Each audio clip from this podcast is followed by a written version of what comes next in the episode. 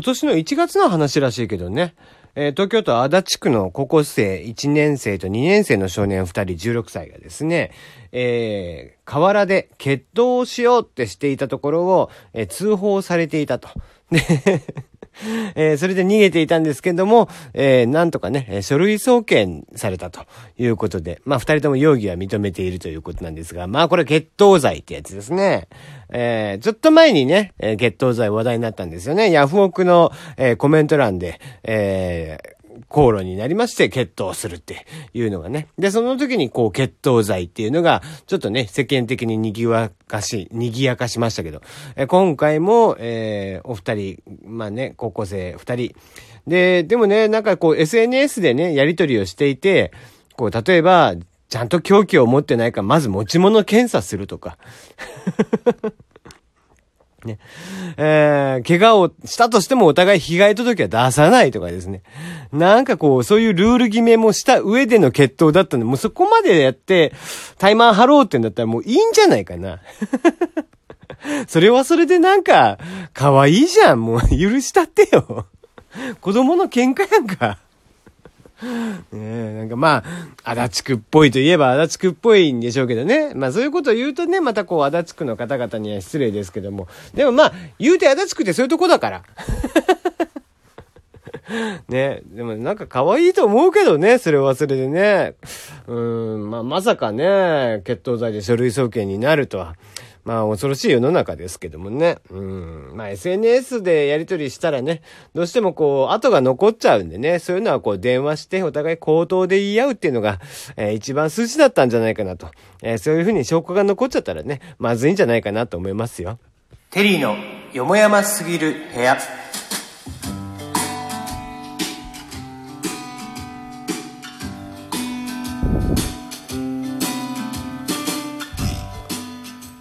改めましてこんばんは、テリーの山々すぎる部屋、テリーでございます。いかがお過ごしでしょうか。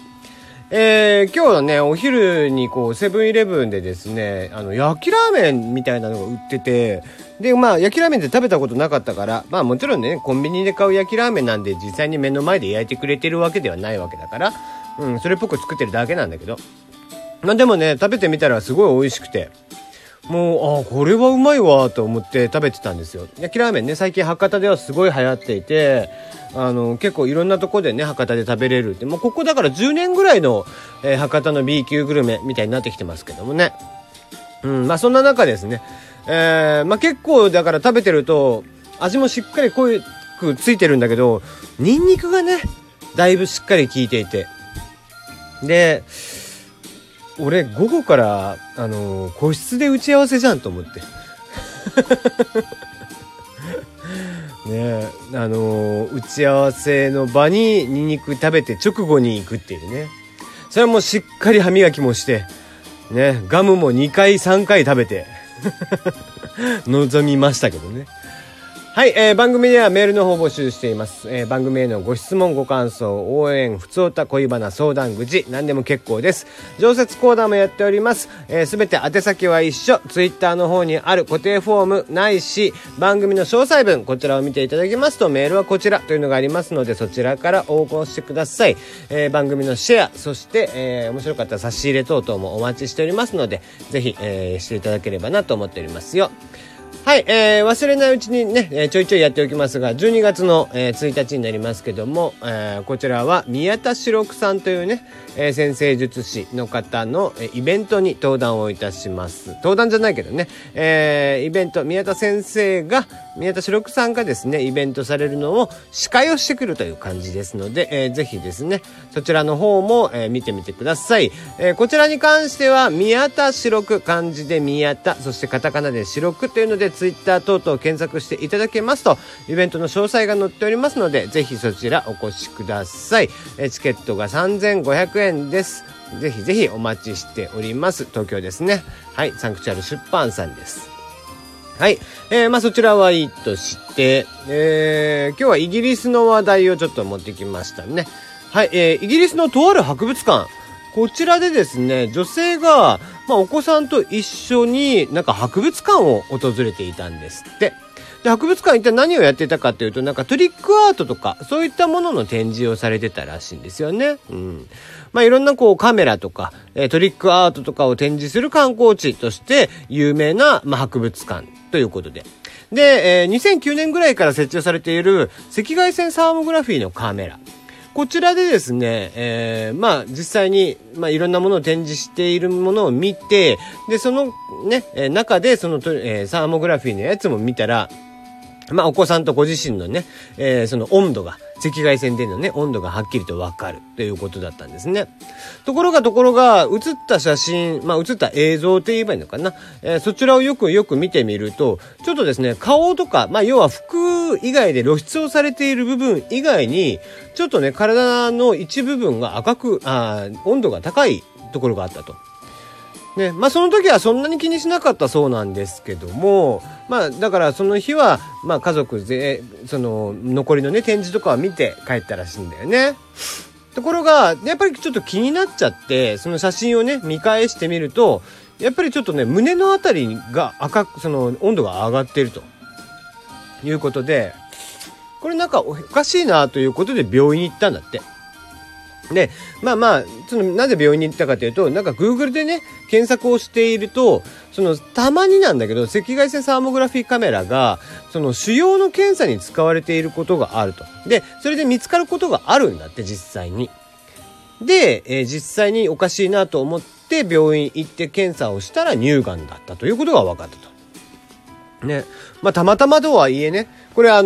モグラフィーがねやっぱり乳がん検診ではポピュラーで、マンモグラフィー検診に全然かなう精度ではないらしいんだけども、ただまあ一部ねそういう風に赤外線サーモグラフィーとかで見つかる場合もあるみたいなんだよね実際に。で幸いにしてこのお母さんに関してはそのサーモグラフィーで、設置されていたサーモグラフィーで、見ることができたと、見つけることができたということで、まあもう本当に非常に感謝をしているって。まさかね博物館を見に行って我がでね病院に行って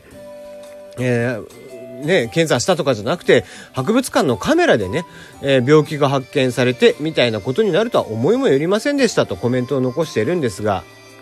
ね。